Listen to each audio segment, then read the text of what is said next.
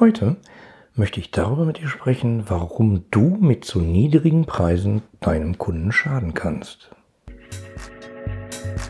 Willst du als Unternehmer, Manager oder Selbstständiger deine Kunden zu langfristigen und profitablen Stammkunden machen? Dann bist du hier im Blickwinkel Kunde Podcast genau richtig.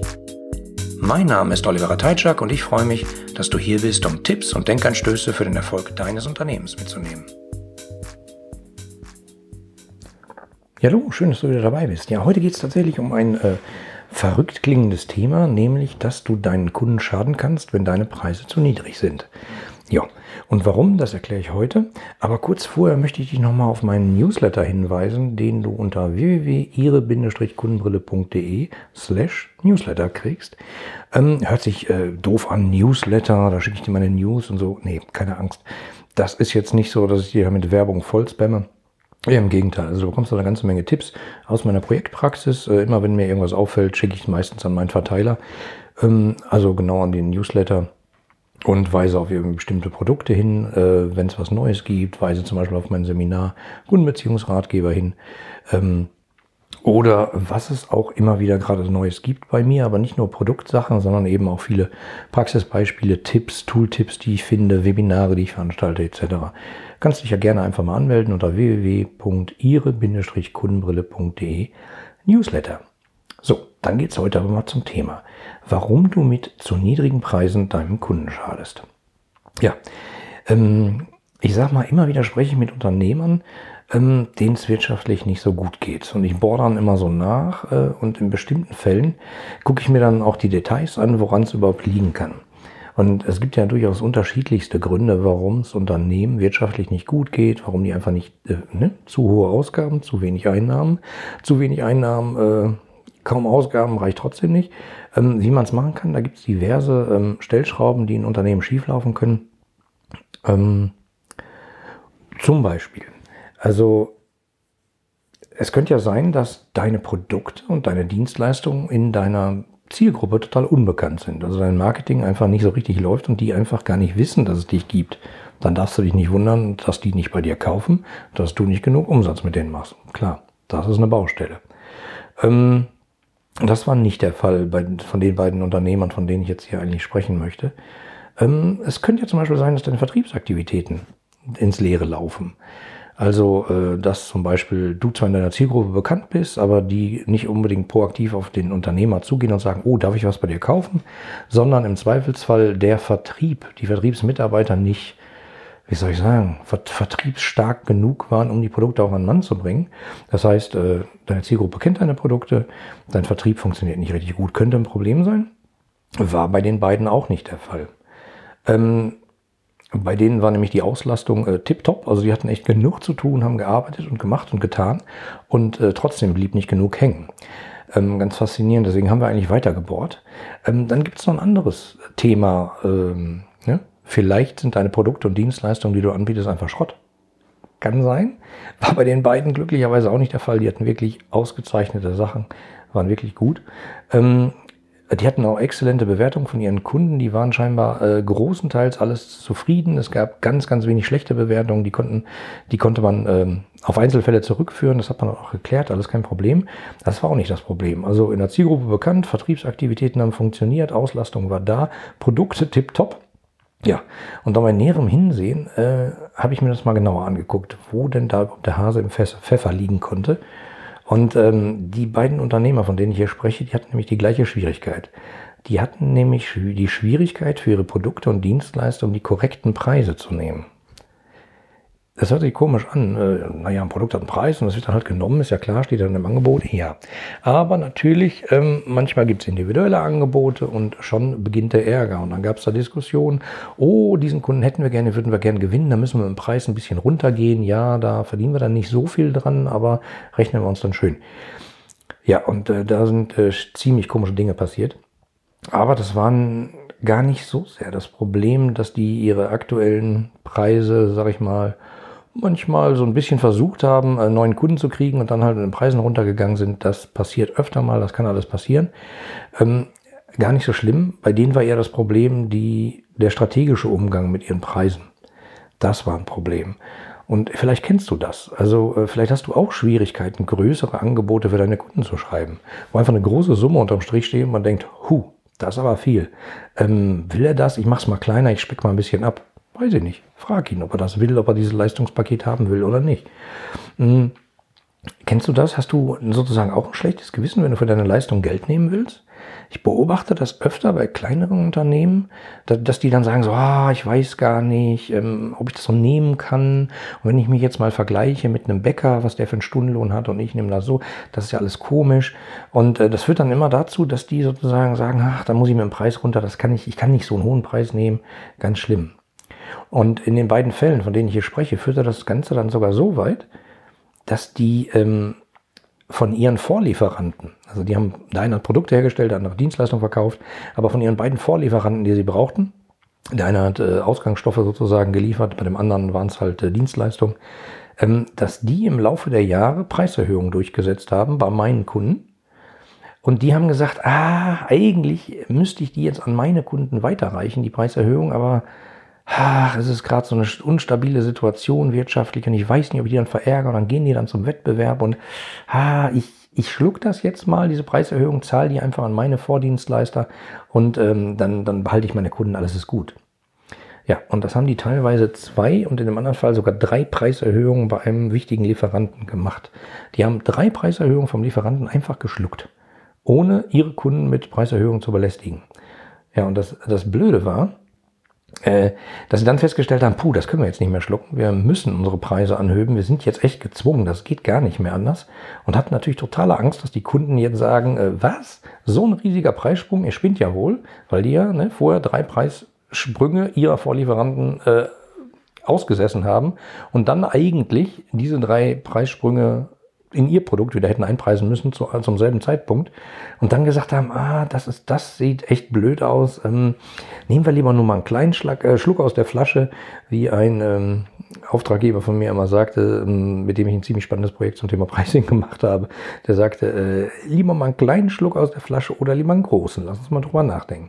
Ja, jedenfalls haben die einen ähm, kleinen Schluck aus der Flasche genommen und äh, eine Preiserhöhung bei ihren Kunden durchgesetzt, die aber noch nicht einmal die Kosten ihrer Vorlieferanten äh, ausgeglichen haben, weil sie den Kunden sozusagen nicht vom Kopf stoßen wollten. Und das ist natürlich extrem gefährlich. Dann hast du nämlich super Produkte und super Dienstleistungen.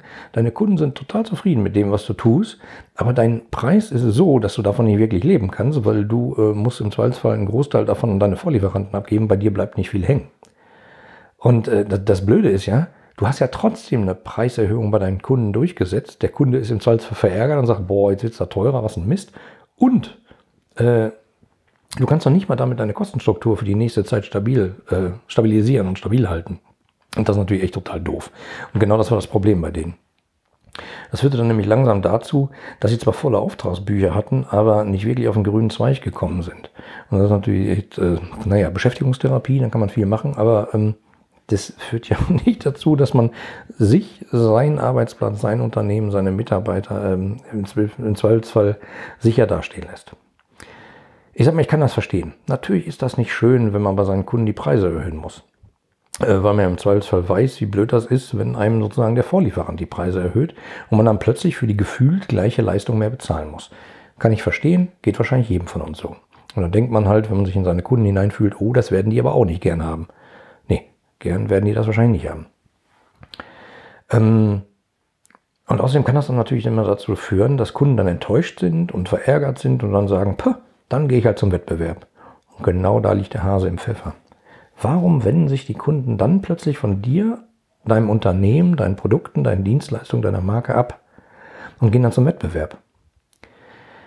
Ich sag mal, weil scheinbar der Preis das einzige wahrgenommene Differenzierungskriterium ist. Ähm, das sollte es nämlich beim besten Willen nicht sein. Also wenn, wenn du so ein Dienstleister oder ein Produktanbieter bist von ganz vielen und die unterscheiden sich alle nur durch den Preis, aus Sicht des Kunden, dann hast du eine Baustelle offen. Das ist echt ein Problem. Ähm, wenn das nämlich bei dir so ist, dann sieh zu, dass du das machen, dass du da was dran änderst. Äh, dann bist du nämlich sozusagen komplett austauschbar. Von heute auf morgen einfach so zack. Die anderen fahren irgendwie ihre Vertriebsmaschinerie hoch und senken kurz mal die Preise und hungern dich aus, schon hast du eine Baustelle offen. Nur wegen des Preises. Und wenn man mal ehrlich ist, der Preis ist ein großer Bestandteil eines Produkts, ja, aber nicht, hoffentlich nicht alles, sondern das Produkt kann auch irgendwas und äh, löst im Zweifelsfall auch ein Problem vom Kunden. Ich sage mal, lass es nicht so weit kommen. Ähm, mach dich, dein Unternehmen, deine Produkte und deine Dienstleistung irgendwie einzigartig. Ähm, und bau vor allen Dingen wirkliche Beziehungen zu deinen Kunden auf. Sei nicht nur sowas wie ein Dienstleister oder ein Lieferant, also in Anführungsstrichen, ähm, sondern äh, sei einfach der, der bei deinen Kunden hilft, ein Problem zu lösen. Schnell, kompetent, zuverlässig, irgendwie sowas. Und nicht, äh, na, das ist halt der Lieferant für X, sondern das ist vielleicht äh, der, der immer unser Problem Y löst. Und äh, auf den können wir uns verlassen, auch wenn Samstagnacht ist. Zum Beispiel. Hm, ja, und wie kommst du jetzt aus der Misere raus, wenn, wenn dich das betrifft? Ich sag mal, ähm, Grundvoraussetzung, biete tolle Produkte und Dienstleistungen an. Wenn deine Produkte und Dienstleistungen nur so lala sind, ähm, dann fangen wir sofort an, daran zu arbeiten und die besser zu machen.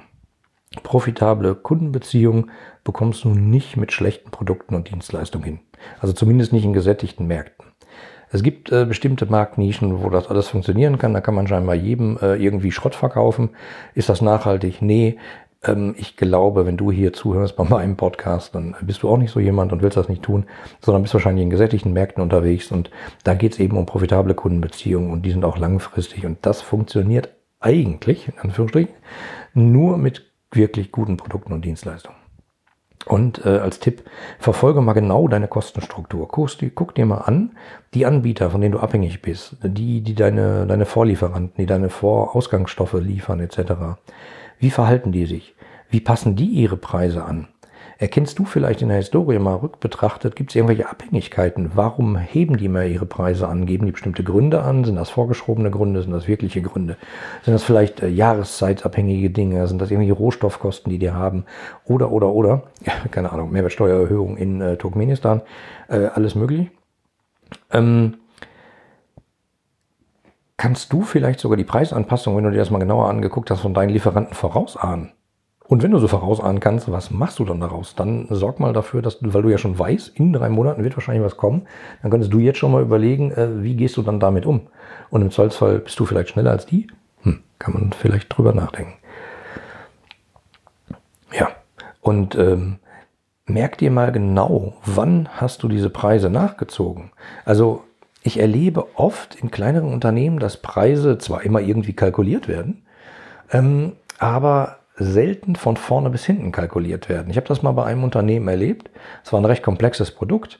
Das wurde, bestand aus mehreren Bestandteilen, die wurden bei verschiedenen Vorlieferanten eingekauft und aus diesen Einzelbestandteilen wurde dann ein großes Produkt zusammengebaut und das verkauft.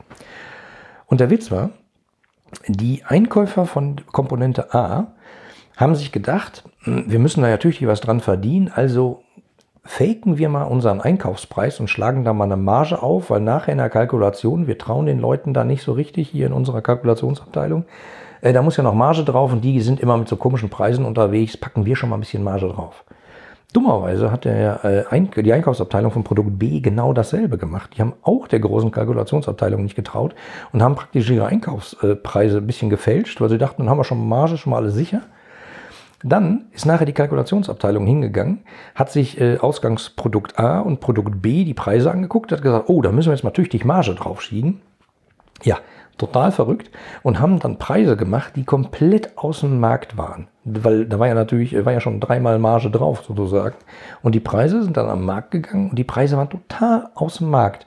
Die, die hatten, also die Konkurrenz hat, äh, hat nur große Augen gemacht, weil die waren viel günstiger. Ja, und das Doofe waren, die Produkte, die sie verkauft haben, waren auch zeitkritisch. Das heißt, die wurden schlecht. Als Beispiel mal Tomatenhändler. Äh, wenn die Tomaten langsam gammeln, dann wirst du die einfach nicht mehr verkaufen. Irgendwann sind sie kaputt und dann sind sie null wert. Und das heißt, es war kein Tomatenhändler, aber es waren Produkte, die eine bestimmte Haltbarkeit hatten. Zu einem bestimmten Zeitpunkt waren sie nichts mehr wert. Und bis dahin muss es halt verkauft werden. Dafür gibt es dann solche äh, Revenue Management, Yield-Abteilungen, die sich darum kümmern, dass man sozusagen dann auch mal rauskriegt, wie kriege ich den besten Umsatz aus meinen Produkten zu dem Zeitpunkt, wo sie kaputt gehen, äh, rausgequetscht. Ja, und das Verrückte war, ähm, dass dann in diesem Unternehmen hm, Äh, Ausgangsstoff A, die Abteilung hat äh, Marge aufgeschlagen, B hat Marge aufgeschlagen, Kalkulationsabteilung hat Marge aufgeschlagen. Das führte zu Marktpreisen, die sie angeboten haben, die total raus im Ruder waren. Dann haben sie festgestellt, oh, wir verkaufen unsere Produkte nicht gut genug und hatten dann eine bestimmte Abteilung, also hier die Yield-Abteilung, Revenue Management-Abteilung, die, die dafür sorgt sozusagen, dass genug Umsätze gemacht werden. Ähm, dann haben die nämlich gesagt, oh, wir müssen hier mal Sonderangebote rausgeben, wir verramschen da mal dieses Produkt, wir verramschen da mal dieses Produkt. Und das Verrückte bei dem Kunden war tatsächlich noch, dass zu dem Zeitpunkt, ähm, wo die diese, diese Anpassung gemacht hatten, keinen Überblick über die realen Einkaufspreise hatten. Das heißt, die haben dann die Preise einfach so runtergedreht, bis sie wieder verkauft wurden. Das hatte aber nichts damit zu tun mit den Einstandskosten. Also da ist echt richtig viel schief gelaufen. Was ich dir damit nur sagen will, ist, guck dir deine Einstandspreise ein. Wenn du irgendwelche Dienstleistungen oder Produkte vorher einkaufst, die dann bearbeitest etc., guck dir mal die, an, die, die Preisanpassung an. Wie ziehen deine Vorlieferanten die Preise hoch? Nimmst du die immer mit? Schluckst du die oder gibst du die an den Kunden weiter? Machst du also eine Preiserhöhung. Wenn du die schluckst, schreib dir das um Gottes Willen auf. Vermerke das. Und wenn dann nochmal eine Preiserhöhung kommt oder du auf die Idee kommst, aufgrund diverser Parameter, du musst deine Preise erhöhen, habe im Hinterkopf, ähm, oh, letzte Mal habe ich den Preis schon nicht äh, ab, äh, erho angehoben, sondern ich habe den Preis, die Preiserhöhung geschluckt von meinem Vorlieferanten äh, und berücksichtige das, vergiss das um Gottes Willen nicht. Das habe ich häufiger erlebt und das ist echt die Hölle. Dann machst du nämlich was total Verrücktes.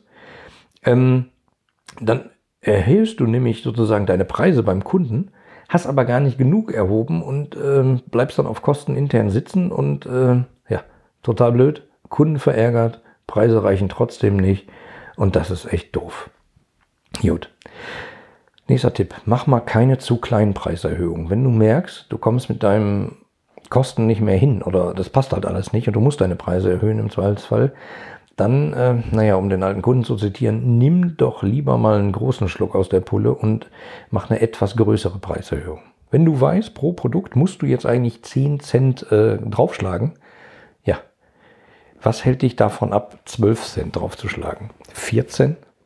Ich will jetzt nicht sagen 70, aber vielleicht besser 12 als 10. Wenn du 10 musst und du erhöhst 10, sage ich dir, in zwei Monaten hast du wieder eine Baustelle und musst wahrscheinlich Nummer 5, Nummer 10.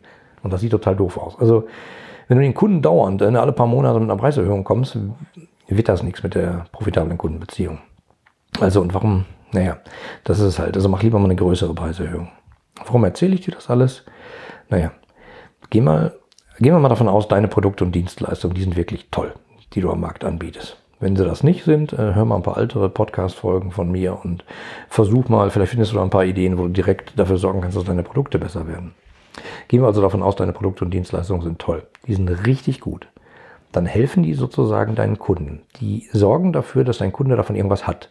Im Zweifelsfall, weil er diese tollen Produkte mit Marge weiterverkauft und daran Geld verdient. Oder weil deine Produkte und Dienstleistungen deinem Kunden helfen, ein Problem zu lösen. Wenn dein Kunde sozusagen, dann wird er nämlich ein echtes Problem bekommen, wenn er plötzlich keinen Zugriff mehr auf deine Produkte und Dienstleistungen hat. Zum Beispiel, weil du einfach wegen schlechter Preispolitik pleite gehst. Und ähm, dann hat er auch ein Problem. Also es ist praktisch eigentlich, in Anführungsstrichen, genau deine Pflicht, wenn du deinem Kunden wirklich helfen willst, dass du auch langfristig akzeptable Preise nimmst und nicht äh, plötzlich dann den Kunden im Regen stehen lässt, weil du plötzlich Konkurs gehst und äh, huch, das ist also nichts anderes als Kundenpflege, weil du sorgst dafür, dass dein Geschäft stabil über die nächsten Jahre laufen wird mit deinen wirtschaftlich sinnvollen Preisen und das wird dazu führen, dass dein Kunde zufrieden mit dir ist, weil der im Zweifelsfall sich darauf verlassen kann, dass du auch morgen noch äh, für ihn Produkte und Dienstleistungen bietest. Weil so ein Lieferantenwechsel ist immer oft kein Spaß. Also vor allen Dingen nicht, wenn er von heute auf morgen kommt. Ich habe das bei ein paar Unternehmen erlebt. Die hatten Ausgangsstoffe, waren von einem ziemlich abhängig das waren technische äh, Bausteine. Und dieser Lieferant ist einfach von heute auf morgen weggebrochen. Was glaubt ihr, was da für eine, äh, was da die Luft brannte? Weil man weiß, wir haben noch so viel Zeug auf Lager, unsere Produktion hält noch sieben Tage, dann brauchen wir neue äh, und jetzt. Ja, und dann brennt die Luft. Das heißt, sorg für langfristige und stabile Beziehungen. Und dazu gehört auch der Preis. Der Preis, den du von deinem Kunden nimmst, der ist nicht zu hoch und nicht zu niedrig, sondern er sollte so sein, dass beide damit gut leben können. Der muss damit ja im Zweifelsfall noch seine Marge aufschlagen können, das weiterverkaufen können, geschenkt. Aber du eben auch und das solltest du nicht vergessen. So, das war jetzt mal das Wort zum Sonntag, ähm, was Preise angeht. Ich hoffe, ich habe dir ein paar Ideen geben können, würde mich freuen. Ich wünsche dir auf alle Fälle noch einen schönen Tag und sage mal, bis bald. Dein Olli. Die anderen Folgen dieses Podcasts und die Shownotes inklusive aller erwähnten Links findest du unter www.ihre-kundenbrille.de slash podcast. Damit du keine Folge mehr verpasst, kannst du auch dort direkt alle Folgen kostenlos abonnieren. Danke fürs Zuhören, empfehle mich weiter und bleib mir treu.